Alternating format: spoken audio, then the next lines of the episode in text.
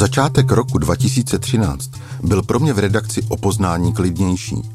Loni jsem ověřoval informace k odposlechům bývalého primátora Pavla Béma s lobbystou Romanem Janouškem. Pavlem Bémem. Zavři oko, dělej, že nic nevidíš, tak to je leitmotiv toho dnešního vydání. Kvůli zveřejněným odposlechům už Pavla Béma pozval premiér Petr Nečas k vážnému rozhovoru.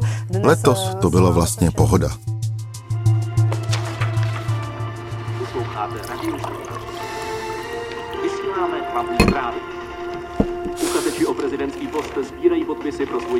Historicky první přímá volba prezidenta byla na spadnutí. Do druhého kola se proti sobě postavili političtí matadoři Karel Schwarzenberg, zvaný kníže, a Miloš Zeman, jezevec z Vysočiny, který se po deseti letech rozhodl vrátit do politiky. Zástupce šéf-redaktora Jiří Kubík v polovině ledna 2013 otevřel dveře do našeho investigativního putlochu v redakci Mladé fronty dnes. Nakoukl dovnitř a zeptal se, jestli nás nenapadá nějaká otázka, kterou bychom mohli prezidentským kandidátům položit na superdebatě. Ta se konala 22. ledna jen pár dní před druhým kolem voleb. Na knížete bych pár otázek vymyslel. A u Zemana tam mě těch otázek napadalo mnohem víc. Napadla mě ale jedna věc, která by mohla být hodně zajímavá.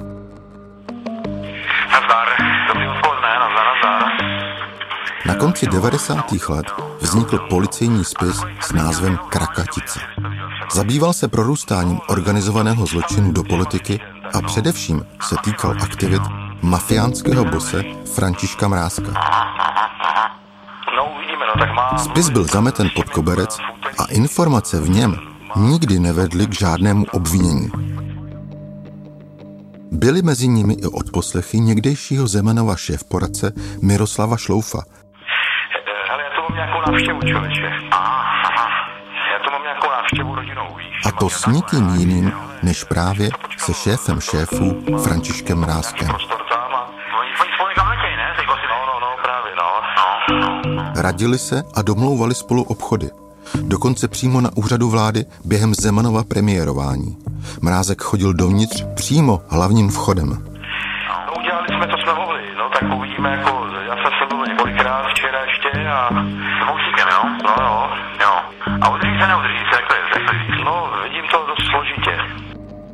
Navrhli jsem, že bychom mohli Zemanovi v debatě pustit právě tyto odposlechy, aby se k ním veřejně vyjádřil. Jirka okamžitě souhlasil. Kdo to ale byl Miroslav Šlouf? A jak je možné, že se mu podařila operace důchodce, tedy dostat Miloše Zemana z exilu na Vysočině až na Pražský hrad? A proč byli tito dva pro sebe navzájem tak moc důležití? Je to skoro historický příběh, který krásně ilustruje první 25 let svobodné politiky. Tak poslouchejte pečlivě. Seznam zprávy uvádí podcastovou sérii Jaroslava Kmenty Prohnilý. Deset let v podsvětí české politiky. Díl čtvrtý. Operace důchodce.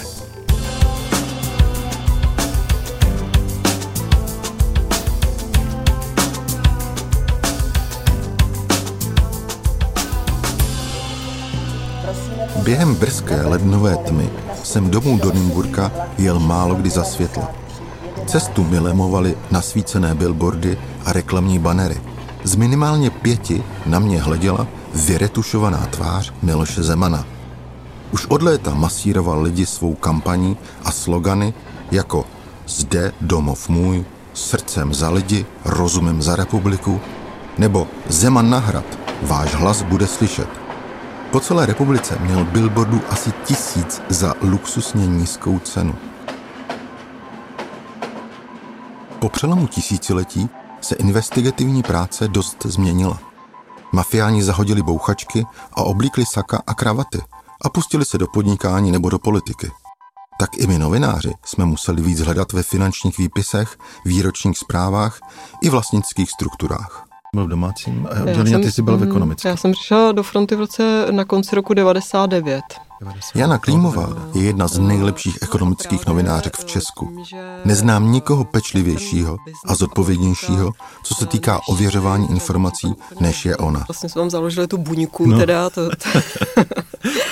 A dostali jsme se spolu do kanceláře, což eh, samozřejmě vedlo k tomu, že jsme začali sdílet mnohem víc jo, témat jo. Než, než dřív. A právě s Janou jsme během předvolebního klání na podzim 2012 spolupracovali na kauze financování Zemanovy prezidentské kampaně. V jejím pozadí stál Miroslav Šlouf a jeho blízcí. Vlak mě pomalu uklimbával a z mysli se mi začal vynažovat příběh dvou mužů, v němž touha pomoci hrála hlavní roli. Na řadě je teď naše dnešní nedělní zamyšlení. O jeho autorství jsme požádali předsedu Českého ústředního výboru Socialistického svazu mládeže, soudruha Miroslava Šloufa.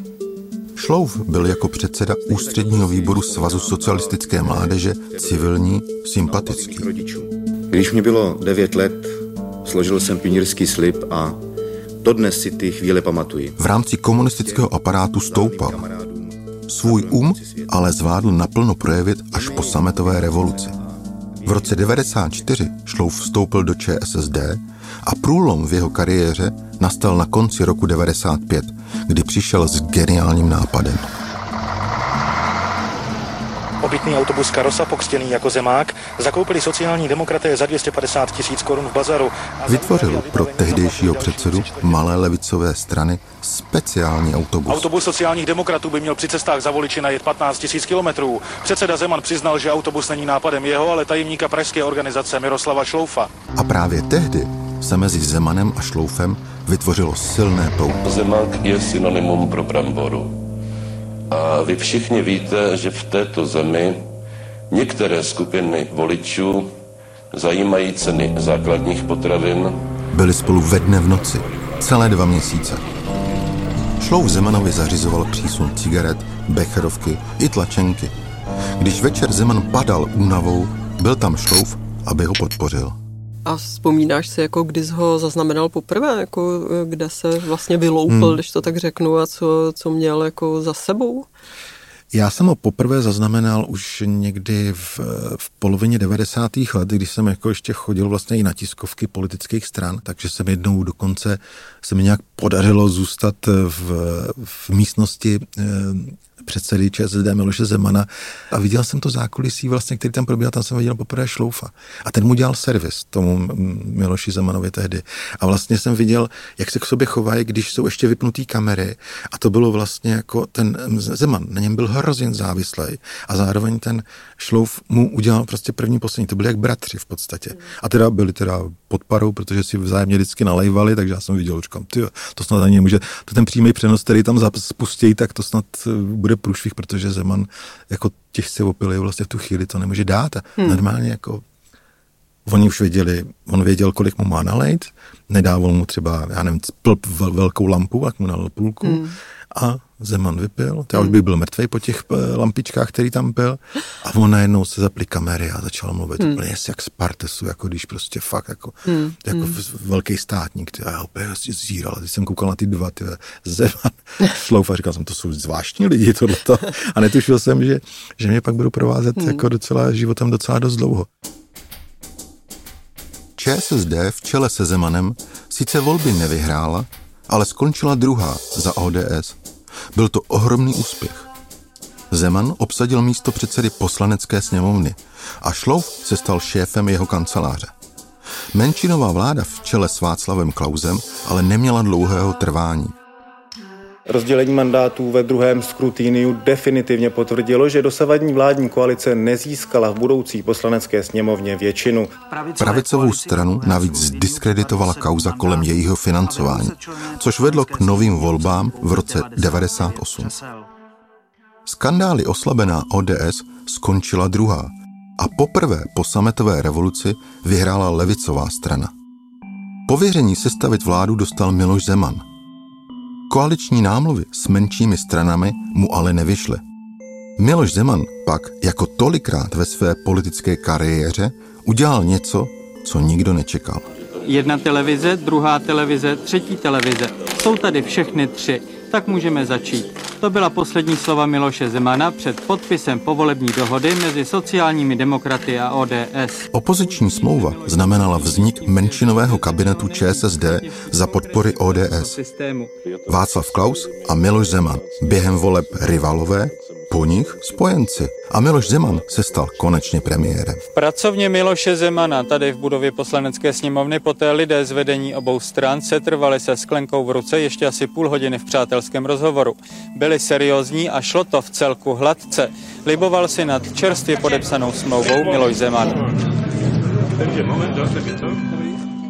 A co se stalo s Miroslavem Šloufem? Ten zaparkoval po boku svého blízkého kamaráda, jako jeho pravá ruka a šéf poradců. Fungoval také jako neformální lobista a za Zemana řešil i to, co premiér normálně řešit nemá. Biznis nebo různé špinavé operace, které měly Zemana chránit a posilovat jeho moc dovnitř i navenek. Vlak zastavil v Čelákovicích.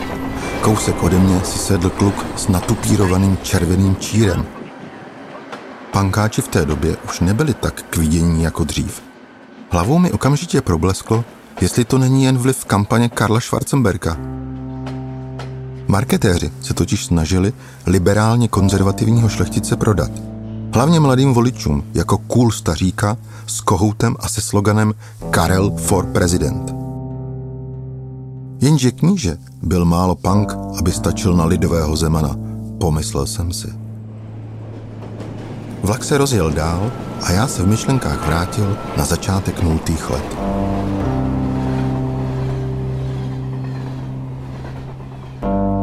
Zemanova vláda se nesla ve znamení privatizace bank a jejich prodeje do soukromých rukou. Profesionalizovala se armáda, vznikly kraje a hejtmani, Česko vstoupilo do NATO. Stále více ho ale oslabovaly kauzy týkající se přímo jeho nebo lidí kolem něj. Právě v této době si Šlouf pravidelně volával se šéfem podsvětí Františkem Ráskem a umožnil mu také vstup do nejvyšších politických pater.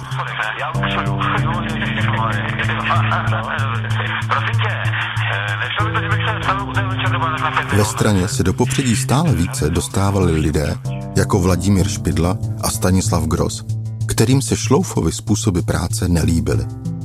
Zeman věděl, že po premiérském křesle je tu už jen jeden post, který může získat. Ten na Pražském hradě. Zeman se Šloufem v zádech udělali dohodu.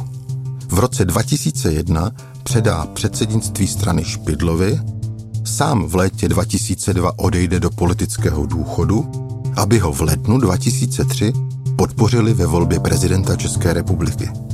A tak se i stalo. Tedy až na tu poslední část. Zeman nezískal ani hlasy všech poslanců a senátorů za ČSSD a vypadl už v prvním kole. Dvě hodiny odpoledne, výsledky prvního kola, které se nečekaně stává klíčové. Miloš Zeman skončil, nečekal ani na oficiální vyhlášení a rychle z hradu odjel. Novinář Okamžitě po volbě utekl z Pražského hradu zadním vchodem. Prezidentem se nakonec ve třetí volbě stal Václav Klaus. Mě skoro mrzí, že on tady není teď, protože já bych za ním vyšel a ruku bych si s ním podal.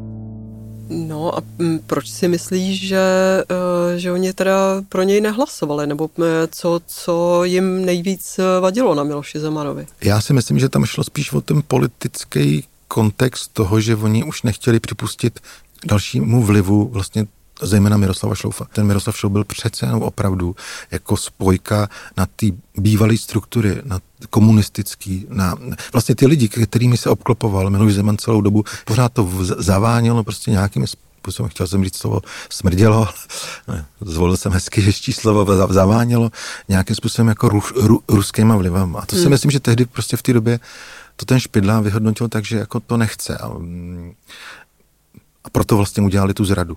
A máš pravdu, ano, Miloš Zeman se zjistil, kdo to, ves, protože to bylo tajné hlasování, kdo to asi tak byl a vytvořil si nějaký seznam a on pak normálně, jako si myslím, že fakt šel velmi přesně po tom seznamu a každému jsem stil. Hmm. Byť to třeba mohla být jenom z toho, že když měl možnost televizním projevu nějakým nebo tak, tak Nějakou toho člověka napřít, natřel, no. smáznul hmm. prostě. Nebo zjistili, že, že po ta jeho protiparta prostě popřela všechny hmm. dohody. Hmm. A že mu nejsou vděční. Nejsou vlastně. mu vděční. A on to fakt jako, jestli se říká, že Miloš Zeman pak prožíval v období krize, eh, protože on se pak přestěhoval na Vysočinu a já nevím, hmm. deset let tam prostě jenom pil a objímal stromy, tak eh, takže žlučovatel, tak si myslím, že ten, to, ten největší žlučování, hmm. bych tak řekl, tak jak u něho začalo právě hmm. tím lednem 2003.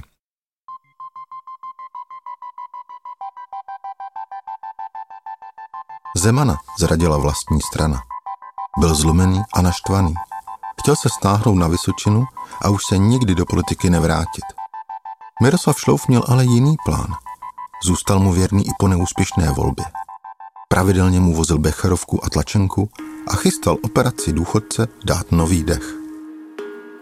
Šlouf se přesunul ze Strakovky do kanceláře ve Školské ulici a dělal to, co mu šlo nejlíp. Propojovat lidi a dosazovat je na správná místa. A právě skrze biznisové prostředí se Šlouf potkal s Martinem Nejedlým, budoucím Zemanovým poradcem. A zhruba ve stejnou dobu se seznámil i s Vratislavem Minářem, který se později měl stát hradním kancléřem. Oba a poznání mladší muže si vzal pod svá ochranná křídla. Později, v roce 2009, vznikla strana práv občanů Zemanovci. Miloš Zeman je zpátky v politice. Sjezd strany práv občanů ho zvolil jako jediného kandidáta do svého čela. Delegáti navíc schválili, že se k názvu Strana práv občanů přidá přístavek Zemanovci.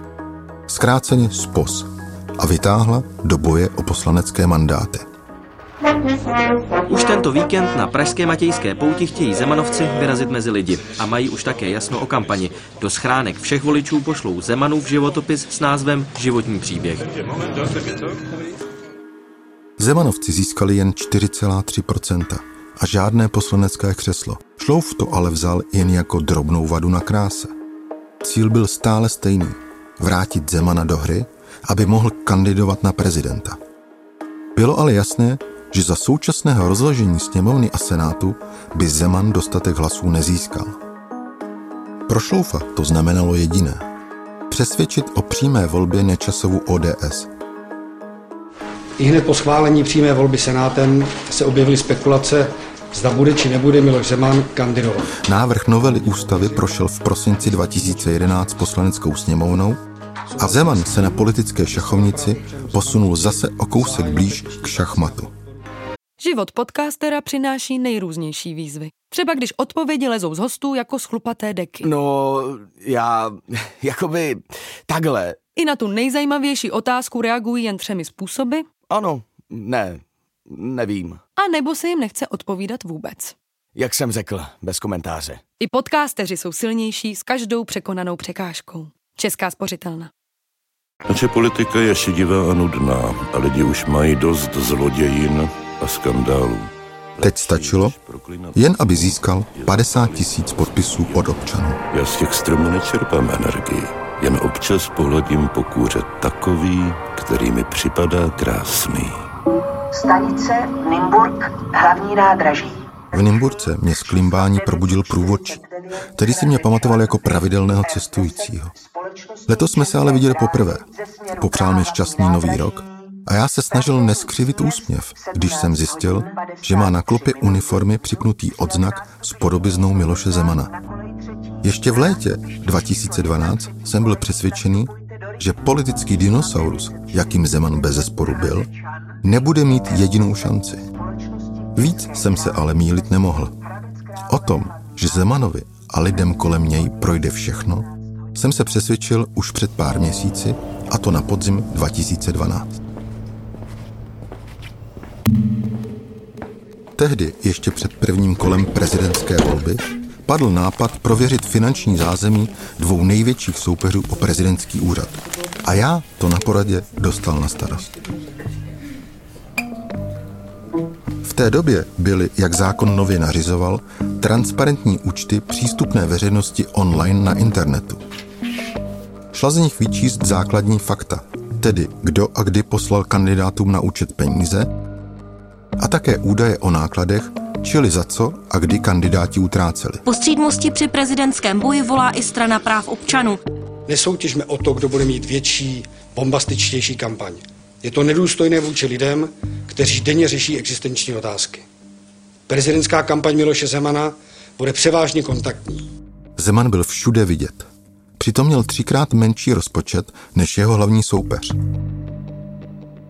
Tvrdili, že to bude stát 12 milionů, i když hmm. začínali původně, že to bude skoro zadarmo, že jo, hmm. že jako nebudou dělat žádnou velkou kampaň, pak, že bylo 12 milionů a myslím, že nakonec to stálo asi dvakrát tolik, ale jako stavili to na tom, že vlastně spolíhají na ty, na ty malé dárce, no. Já si teda vzpomínám, jako že, že tebe právě jako zaujalo, když hmm. se podíval jako na ten seznam těch hmm. dárců, který vyšel v nějaký výroční zprávě hmm. z POZu, takže uh, že tam bylo prostě, že se tam opakovalo uh, velké množství stejných částek. Prostě. Jo, jo, jo. Ale to byly malý, to, to byly vlastně 20 tisíc. Nebo do 5 tisíc, nebo já nevím, něco 5 tisíc třeba. Byly to 10 tisíc. Nebo 10 tisíc, pamatuju, pamatuju 10 tisícové částky. A pak, pak co, mě, co mě dostalo, hmm. jsem si říkal, když jsem si to tak nějak rozkreslil, jakoby na mapě, odkud ty lidi jsou, tak jsem vlastně zjistil, že jsou hodně z Jižní Moravy, z, hmm. toho, z té oblasti hmm. hmm. Brněnská hmm. nebo Zlínská. A vlastně mi to tak říkal, a říkám, aha, to je vlastně doména těch dvou, Mináře a, hmm. a Nejedlýho, to asi bude nějak souviset. Oni tam asi obešli celou řadu lidí a pak, pak mi to došlo ještě víc. Já jsem se díval, u těch nad 10 tisíc se uváděl vlastně i datum narození, tak hmm. mi bylo jasný, že to jsou důchodci vlastně. Pro někoho to může být jako malá částka, to dám jednou za rok nebo, hmm. nebo za pět let někomu, ale pro ty důchodce myslím, že je každá tisíci koruna jako fakt jako zlatá. Hmm. Hmm. To. Oběd všech 241 sponzorů po celé zemi by bylo časově náročné. Proto jsem zvolil jiný způsob. Vytřídil jsem z nich 20 lidí, u nich jsem si udělal poznámku hodně podezřelé. Mezi ně patřili důchodci nebo ti, co hledali práci, nebo byli v jiné tíživé životní situaci. S chodou náhod mnoho z nich žilo kolem Brna a hned několik přímo v malé obci Dolní Loučky. Po cestě do Louček jsem zavolal první na seznamu – Aleně Síkorové z Brna, dárkyně 50 tisíc korun. dobrý den. Tato 35-letá žena působila ve straně SPOS. Na první pohled si člověk řekne, no je to straník a chce do parlamentu, tak musí něco věnovat partaji. Jenže v archivu článku jsem našel zprávu z roku 2008, která říkala, že Alena Síkorová je samoživitelkou a také zmiňovala svou špatnou finanční situaci. Když jste sponzorovala tu stranu 50 tisíci korun, to je pravda? Vážně. No. Za kvalitu nahrávky se omlouvám. Tak dokonalou techniku jako detektivové z ABL jsem neměl. To bude asi nějaká výjimka, ne? To bude teda asi výjimka teda. Vidím jako jeho momentálně má teď se soudit o alimenty. Mě úplně šokuje tohle. No. Říkala dál, že je možné, že někdo zřejmě jen využil její jméno a připsal na ní sponzorskou částku. Kdo? To nevěděla. To už jsem se blížil do dolní loučky na Brněnsku. Pan Modřický.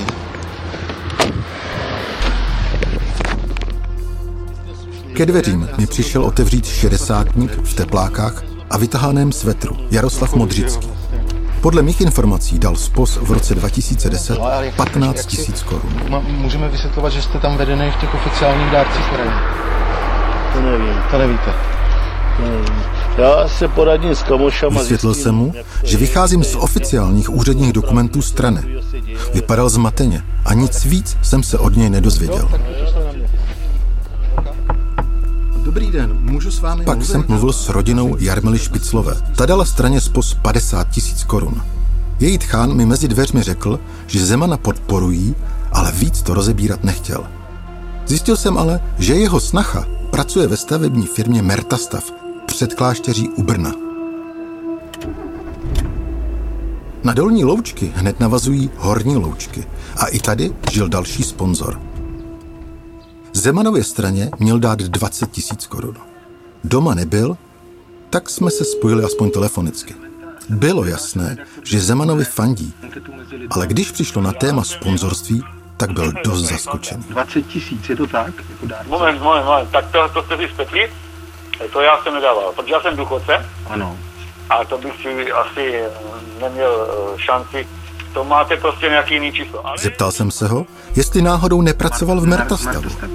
No Mertastav, ano. Jo, pracujete tam. No, už, uh, už uh, pracoval jsem tam samozřejmě.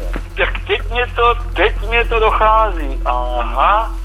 E, totiž pan šéf, pan šéf e, nám něco o tom říkal, že prostě na nás ty peníze někam půjdou. Jo, že to jako napíšou na, na zaměstnance, jo. Ano, samozřejmě. Proč na ně chtěl majitel úspěšné jihomoravské stavební firmy Oldřich Merta dary napsat? To nemám tušení. Emil Ludvík nevěděl. Nezbývalo mi, než kontaktovat Mertu osobně. Otázka byla jasná. Jak je možné, že řada jeho zaměstnanců byla registrovaná na seznamu sponzorů SPOS, aniž to někteří z nich vůbec tušili? Pane, nezlobte se, pokud byste něco chtěl, zkuste mě ty otázky položit mailem. Já jsem zaprvé v autě, je večer, že půjdu. Ten váš mail je jaký? Jaký je to mám poslat? Jestli můžete, když tak se ozvěte na sekretářku ráno, nemám to. Mimochodem i Mertova sekretářka byla na seznamu dárců SPOS. Straně dala 50 tisíc korun. Odpověď na moje otázky nikdy nepřišla. Mluvil jsem pak s dalšími zaměstnanci Merta stavu. Někteří přiznali, že na ně byly dary napsány, ale nechtěli o tom víc mluvit.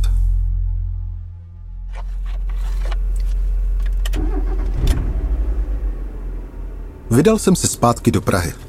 Bylo pozdní babí léto. Zapadalo slunce a D1 byla neobvykle prázdná. Ideální moment pro happy end. Zavolal bych Janě Klímové, že mám důkaz, který vede k velké rybě. Příští týden to vydáme a všichni budou vědět, kdo za spos stojí. Přepadla mě ale jako mnohokrát v mé práci lehká skepse. Viděl jsem jen obrysy systému v pozadí, jako když lapáte poklice ve tmě. Bylo jasné, že těmto žijícím lidem někdo přisuzoval fiktivní dárcovství s jediným možným vysvětlením. Chtěl zakrýt skutečného mecenáše, který prostě nechce být na veřejnosti vidět. A aby to nebudilo pozornost, rozepsali se větší statisícové sumy od jedné firmy či podnikatele na několik menších desetitisícových částek. Z výsledků pátrání jsem napsal v listopadu několik reportáží. Jednu jsem zakončil touto větou. Když byl Zeman v květnu 2011 na Slovácku, řekl, my jsme sice chudá strana, ale máme pořádek ve svém účetnictví. Jak se zdá, ani jedno už neplatí. Zemanova strana první dny po zveřejnění informací odolávala tlaku a tvrdila, že vše prověří a pak vydá stanovisko. Jinými slovy, vzala si víkend na řešení a po něm 26. listopadu 2012 přišlo vedení strany na tiskovku. Jistě víte, jaké články vychází z Mladé fronty dnes? A protože už je to druhý... Před novináře předstoupil místopředseda SPOS Martin Nejedlí a předseda Vratislav Minář. Ale budeme se bránit na rozdíl od pana Kmenty způsobem nespekulativním, ale holými fakty. Spustili něco o tom, že MF dnes je součástí kampaně a politického boje namířeného proti kandidatuře Miloše Zemana na prezidenta. Proč duo redaktorů Kmenta Klímová, kteří útočí proti Zemanovi opět? Myslím, že A pak začali číst stanoviska. Mezi notářsky ověřenými listinami bylo i prohlášení lidí, se kterými jsem mluvil. Já níže podepsaný Jaroslav Modřický narozen První byl od Jaroslava Modřického z Dolních Louček. Loučky.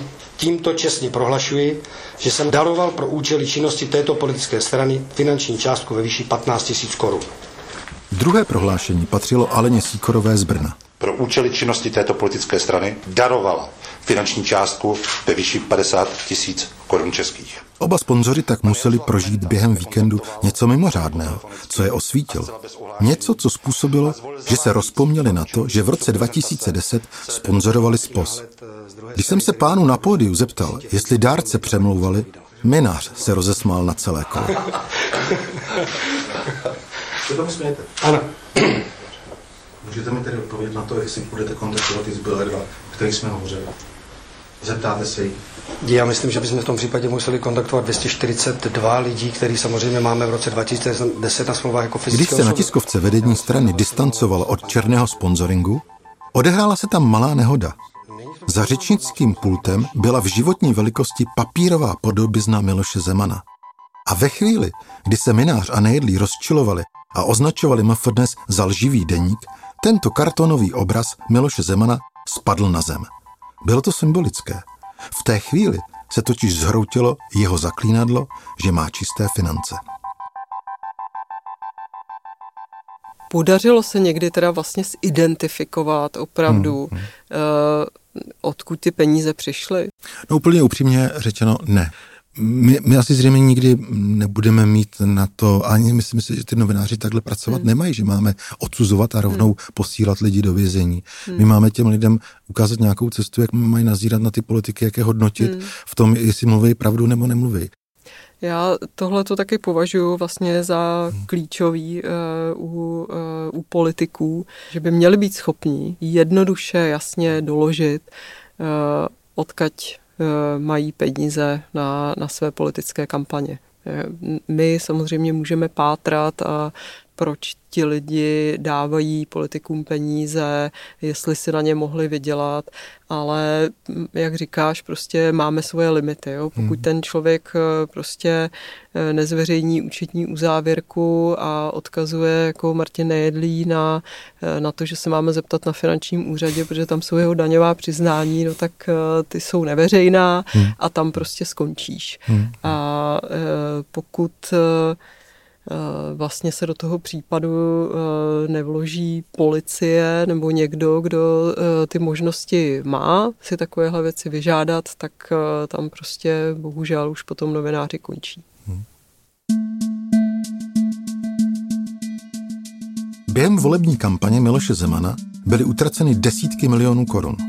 Mohlo se tedy zdát, že desetitisícové dary jsou jen kapkou v moři. Ale šlo také o princip – za problémy s financováním a za černé duše byl zodpovědný přímo Miloš Zeman, kterému nevadilo, jaké peníze mu do strany tečou. Lhát se nemá. Zejména ne, když člověk usiluje o úřad prezidenta. V úterý 22. ledna 2013 bylo v Pražské národní technické knihovně narváno. Na, na prezidentské diskuzi Mladé fronty dnes a serveru iDnes.cz Všichni chtěli vidět, jak dopadne ostrá debata prezidentských kandidátů Karla Schwarzenberga a Miloše Zemana. Tisíce dalších lidí byli připojeni na online přenos. O tom, že v ten den zazní na veřejnosti odposlech Mrázka se šloufem, vědělo jen asi pět lidí z redakce. Dobrý podvečer přeju všem i já. Prezidentskou debatu vedli šéf-redaktor MF dnes Robert Čásenský, neboli Čenda, jak jsme mu říkali, a jeho zástupce Jiří Kubík. Dotaz ke Šloufovi a Mrázkovi si vzal na starost Čenda. Chvíle, na kterou jsem čekal, přišla asi po hodině. Pane Zemane, eh, jedním z vašich stínů minulosti je pan Miroslav Šlouf. V roli šéfa vašich poradců pomáhal s obchody významnému mafiánovi Františkovi Mrázkovi. Eh, na tomto záznamu František Mrázek a Miroslav Šlouf domlouvají, eh, jak přimějí ředitele komerční banky, aby Mrázkovi a jeho kumpánům prodal obrovskou stavební firmu IPS. No, aby, aby mu to zítra vydal tu smlouvu to, toho trezoru. Ten kokot. Nejdůležitější byla na Zemanovi mimika v momentě, když odposlech uslyšel. No. Hele, Míro, zítra se dohodneme, prostě, věř mi to, že prostě to bude vynikající způsob potom dělaný, jako to. No ne, ne, o to nejde, rozumíš, ale Zbledl a byl zjevně v šoku. Ale kdyby se nepovedlo, ale stačil by tenhle ten telefon, on ty smlouvy vydá trezoru. Poprvé během volební kampaně nebyl ve své kůži. Míro, ahoj. Ahoj, ahoj. Tak, já bych, já bych to... Z...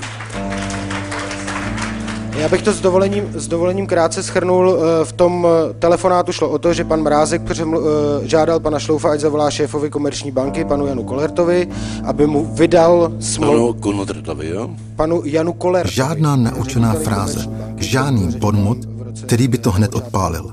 Najednou nebyli po ruce. Šlo o to, aby noví majitelé IPS kumpáni Františka Mrázka se Přišlo mi, že snad na chvíli ztratil i pohrdavý a útočný výraz ve tváři. A týžden vaše vláda rozhodla o tom, že do té banky e, nasype 36 miliard korun na její záchranu. A moje otázka zní, Pane Zemane, nedomníváte se, že role šéfa premiérových poradců je v něčem jiném, než ve vytahování aktiv ze státní banky? Zeman chvíli kličkoval, ale nakonec Čendovi odpověděl. Odpověď na vaši otázku je poměrně jednoznačná. I když Miroslav Šlouf nebyl nikdy z něčeho obviněn, dokonce ani na něj nebylo podáno trestní oznámení, Natož, aby byl odsouzen, tak přesto uznávám americké přísloví, které říká perception is always right. A z toho logicky vyplývá, že jsem mnohokrát veřejně prohlásil, že pan Šlouf za prvé není v mém volebním týmu, za druhé, že v případě mého zvolení se mnou na hrad nepůjde. A tady Zeman prokazatelně lhal. Šlouf byl v té době šéfem pražské buňky SPOS, která Zemana nominovala. Navíc veřejně prohlašoval, že Zemanovi v kampani pomáhá a radí mu. Čenda ale nechtěl nechat Zemana utéct. Když jsme slyšeli, v jaké souvislosti se Miroslav Šlouv eh, pohyboval v těch různých obchodních případech, eh, necítíte vy jako eh, bývalý premiér za něj odpovědnost? Jestliže bychom měli cítit odpovědnost za všechny svoje podřízené, tak pouze v tom případě, kdyby jim byl prokázán závažný trestný čin. V právním státu platí presumpce neviny a chtěl bych vás upozornit, že Miroslava Šroufa nenávidělo velmi mnoho lidí. Lidí, kteří po mém odchodu z politiky byli velice mocní a kdyby měli sebe menší argument proti němu, tak bych ho zcela určitě použili. Jirka Kubík se Zemana ještě stihnul zeptat, jestli nebude Miroslav Šlouf podobné obchody za jeho zády uzavírat i příště. Zeman na to sice reagoval, ale odběhl od otázky. Začal používat osvědčenou metodu. Odpovím na všechno, i když v podstatě nic neřeknu. Zeman ještě chvíli jel svoji demagogii, ale tím blok o Mrázkovi a Šloufovi skončil. Bylo vidět, že si bývalý premiér oddechl – Uměl útočit a odvádět pozornost, ale neuměl se vyrovnat s tím, že mu na veřejnosti pustíme odposlech, který ho politicky svlékne do trenýrek. V ten den jsem v publiku seděl i já a po debatě jsem vyběhl za ním. Sám jsem měl hodně otázek, ale hlavně mě zajímala jeho bezprostřední reakce. A snad poprvé jsem viděl Zemana opravdu vyvedeného z míry. Jste dostali zločin, uh, organizovaný zločin. Pane redaktore, neobtěžujte nás, protože spěcháme. Čtyři dny na to nastal den D, sobota 26. ledna 2013. Volební štáb Miloše Zemana se sešel ve čtyřvězdičkovém top hotelu Praha na Chodově Opulentní výzdoba a krabice alkoholu dali tušit, že Zemanovci věří, že to může dopadnout jen jedním způsobem. Do luxusního hotelu dorazil i Miroslav Šlouf. Pane Šloufe, dobrý den. Dobrý den. Jsem tam se s někým pozdravil, ale celá řada Zemanovců se k němu už tehdy otočila zády. Tak chladné přijetí nečekal. Pane Šloufe, stýkáte se s panem Zemanem? Stýkáte se, nebo byste si viděli naposledy? Proč s náma nemluvíte, pane Šloufe? Vy nekomunikujete s médiami? Pan Zeman říkal celou dobu, že už je od vás upříznutlý. Já jsem se k němu nepřipoutal. Před čtvrtou odpoledne bylo už stoprocentně jasné, že jezevec Vysočiny vymění chatu za Pražský hrad. Je sečteno téměř 100% a výsledek je tedy následující. Karel Schwarzenberg získává necelých 45% hlasů. Novou hlavou českého státu se stává eh, Miloš Zeman 55,1% hlasů. Zeman předstoupil před své podporovatele. Kráčel sebejistě, pomalu, s pišným výrazem. Nad všemi se tyčila vysoká postava Martina Nejedlého. A hned vedle stál Vratislav Minář. Ale jedna z prvních otázek směřovala na to, koho si sebou Zeman na hrad vezme a jestli to bude Miroslav Šlouf. Eh, pokud jde o Miroslava Šloufa, nevím, jestli tady vůbec je, ale v každém případě platí, co jsem o něm řekl a řekl jsem to mnohokrát a já své názory neměním. Teď už neměl důvod být nervózní. Stvrdil jen to, co řekl na prezidentské debatě. Přitom Zeman moc dobře věděl, že Miroslav Šlouf je v top hotelu také. V jednu chvíli se Šlouf se Zemanem ocitli tváří v tvář pod drobnohledem novinářů.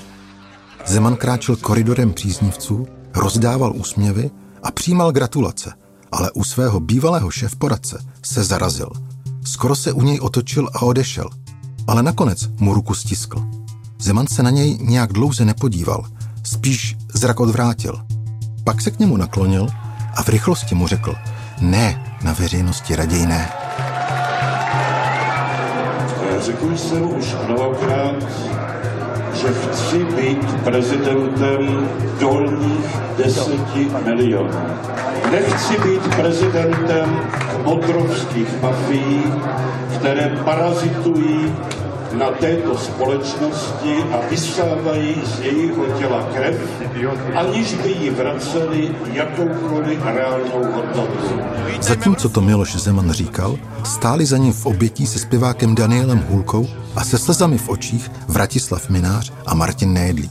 První, později podezřelý z několika dotačních podvodů nebo objednávky výhružného dopisu od čínské ambasády pro Jaroslava Kuberu. Druhý využíval svého postu poradce pro biznis, zejména s Ruskem a Čínou, a stal se vstupní branou pro vlivné podnikatele a lobbysty na Pražský hrad. Oba už možná v tento moment zapomněli, že je do nejvyšší politiky přivedl Miroslav Šlouf. Minář s Nejedlím svého učitele přerostli. Odstřihli ho a sami obsadili místo v okolí prezidenta, aby s ním vrtěli, jak bylo třeba. Zeman se ujal úřadu na začátku března 2013. V červnu téhož roku miliardář a šéf rostoucího hnutí ANO 2011 Andrej Babiš kupuje mediální dům Mafra, pod který spadala i Mladá fronta dnes a Lidové noviny. Tehdejší investigativní tým se rozpadl. Já jsem odešel z Mladé fronty dnes a Jana Klímová také, stejně jako Robert Čásenský. Koupě médií byla pro Babiše odrazovým můstkem do nejvyšší politiky a zároveň způsob, jak eliminovat pro něj nevhodná média. V předčasných volbách v říjnu 2013 ANO získalo 18,6%. Stalo se druhou nejsilnější stranou po ČSSD. Z Andreje Babiše se stal ministr financí a velmi brzy se mezi ním a Milošem Zemanem utvořilo pragmatické politické přátelství. Jak se z agrobarona a spolupracovníka STB stal premiér a nejmocnější člověk v republice? To si poslechněte příště. Použité pasáže vycházejí z knihy Rudý Zeman, která vyšla v listopadu 2019. Moje jméno je Jaroslav Kmenta a tohle je podcast Prohnilý. Slyšeli jste čtvrtou epizodu podcastové série Prohnilý. Ve spolupráci s podcastovým týmem Seznam zpráv vyrobilo Storylab Audio. Režie a zvuková dramaturgie Damian Machaj. Scénář Josef Kokta. Hudba a sound design Ivan Horák. Rešerše Karolina Veselá. Producent Hana Němečková.